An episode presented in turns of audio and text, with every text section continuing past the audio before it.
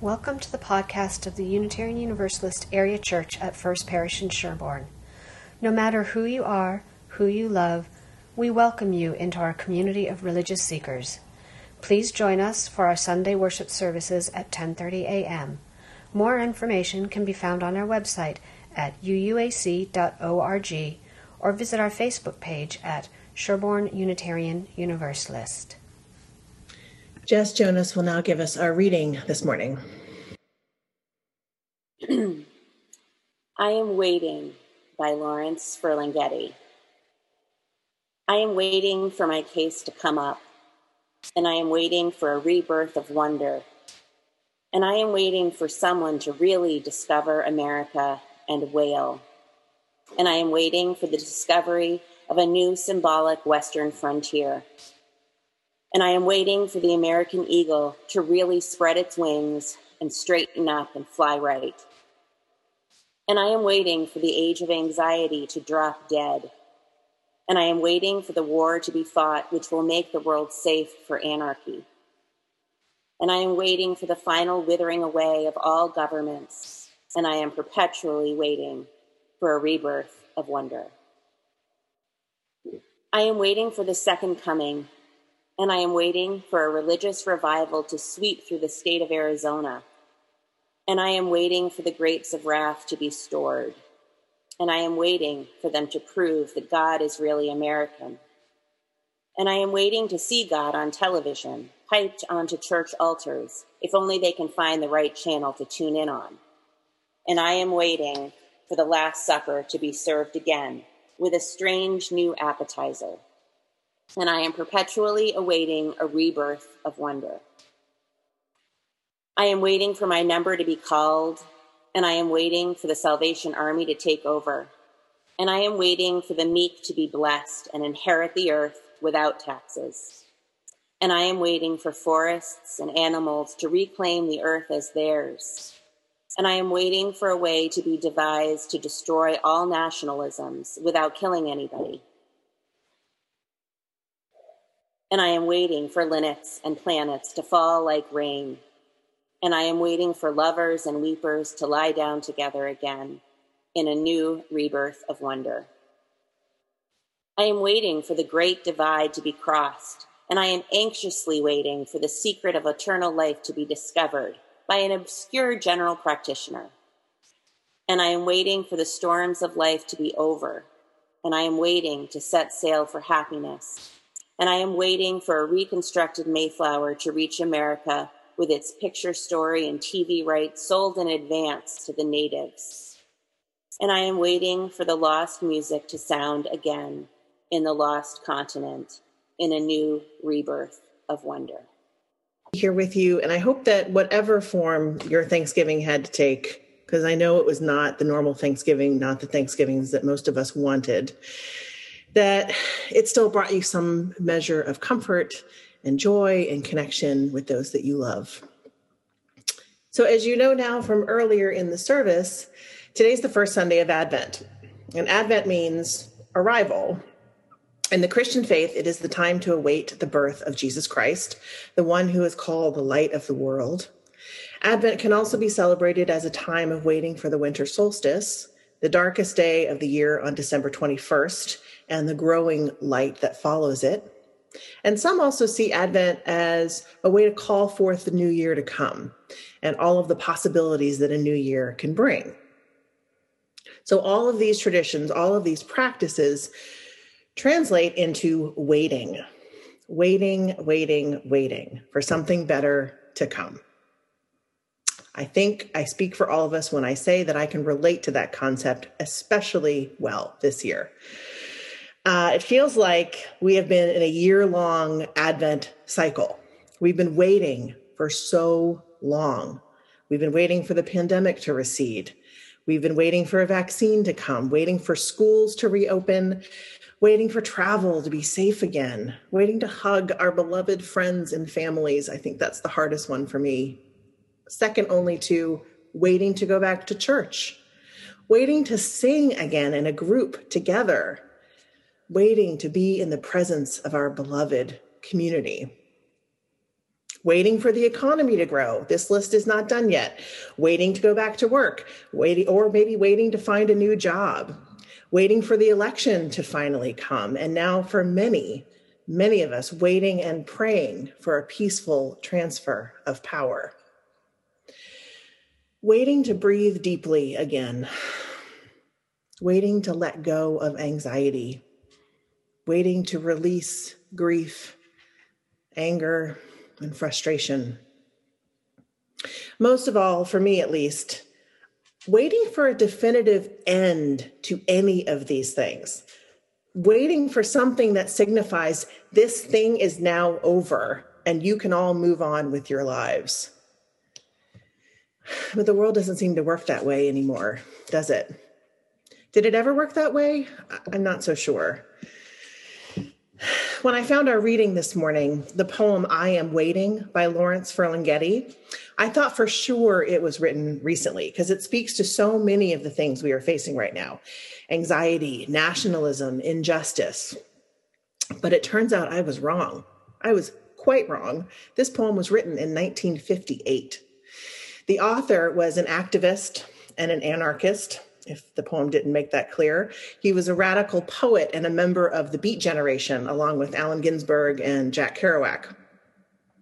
As I did a big, bit of Googling to learn more about Ferlinghetti and his poem, I was reminded that the 1950s, when this poem was written, had a fair amount of unrest and division too. The country was in the middle of the Cold War with Russia at that time fears of communism gripped the country, fed in part by Senator Joseph McCarthy and his tactics to root out communism in Hollywood, in the government, and throughout our country. It was an era known as the Red Scare. And I actually believe the second Red Scare, there was two of them. That's how pervasive this fear of communism was in our country. Some of you may have memories of that or yeah, have been there or have been told told about it by your parents. Um, also in the 50s, in 1954 to be exact, the Supreme Court made a landmark decision in the Brown versus Board of Education case, declaring school segregation of black and white children to be unconstitutional. And that decision set off intense, intense conflicts throughout the South, especially over desegregating schools. Also in the 50s, 1955, Rosa Parks refused to move from her seat in the whites only section of the bus. And her act of resistance sparked the year long Montgomery bus boycott in Alabama, led by Martin Luther King Jr. And it is well known that Rosa Parks and this year long boycott sparked the seeds of the civil rights movement that would later unfold for over a decade. So there was there was a lot going on back then a lot of fear and division and hatred, but also a lot of resistance and speaking truth to power. Not so different than now, I think. I think about the millions of Black people who waited for equality back then. They and their descendants are still waiting now. But to be honest, the line that struck me the most from this poem and frankly, the reason I chose it for worship today is his constant refrain at the end of each stanza waiting for a rebirth of wonder. Much like the poet, I find that I am waiting for a rebirth of wonder. And I am praying that this season of Advent helps deliver it because I am waiting not just for the time when we can put the pandemic behind us or when we can move beyond this painful moment of partisan division. We're all waiting for those things, and rightly so. But I'm also waiting for the morning when I can wake up calm instead of anxious. I'm waiting for the ability to easily embrace joy again. Most of all, I'm waiting for when I can live without needing assurance that there's reason for hope and that justice will prevail. I'm waiting to rediscover what it means to feel connected to our collective humanity again. For a time when I'm not constantly aware that half of our country seems to stand for all of the things that I stand against. So, this season of Advent is about the birth of Jesus for many, yes, but it's also about renewal. It's about hope for what's to come. It's about the struggle to cross a threshold into a new understanding. And it's about looking for light amidst the darkness. And our offering song this morning, sung beautifully by Sarah, said it this way Now the old has already passed away, but the new is too new to be born today. So I'm throwing out seeds on the winter snow, standing here on a new threshold. I can see a light. There's a light in the window. When I was a kid, I used to love to play outside in the wintertime. It didn't get that cold in the South. As, as some of you may remember, I'm from Louisiana. Um, so winter was nothing like winter up here. Um, and it was a novelty if the temperature went down into the 40s. It was a really big deal. So I'd put on like four sweaters because we didn't own big winter coats. We didn't need them. I'd put on like four sweaters and go outside to this big field behind our house with my brothers. And we'd stay out there all day. We'd stay out there till dark, enjoying the cold weather and just doing all the things that kids do when they're left alone to play. And as the sun went down, my parents would come out to the back porch and call to us to come inside.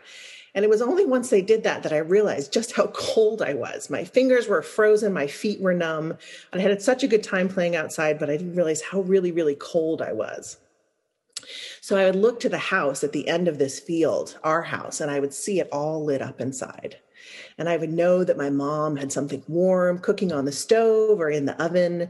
And I knew that my dad was likely stoking a big roaring fire in our fireplace. So I would run towards the house with my frozen fingers and my numb feet, anticipating the feelings of coming in from the cold, the warmth and the love and the comfort that awaited me. And the reason I say that is because these days I feel like our souls are just longing to come in from the cold longing for warmth and belonging and joy, longing to reclaim all of those things that we once took for granted, hugging each other, singing together in church. The list is endless. So, friends, in the beginning of this Advent season, I encourage you to try to name what you're waiting for. I know that list is so, so long for so many of us, but what do you wait for the most? Can you name it? Can you make space in, for that longing in your heart and allow yourself the compassion to feel it? I ask this not to make you dwell on your suffering. We're all suffering enough already, but rather to help you seek out that which has the greatest power to bring you hope, to remind you and all of us exactly what it is that we live for. Our longings are what we fight for, for what we believe is important and what brings meaning to our lives. So, in this season of waiting, may we remember to look for the lights in the window, for the rebirth of wonder that is waiting to be realized, for the hope and the love that waits for us across the threshold. May it be so. Amen.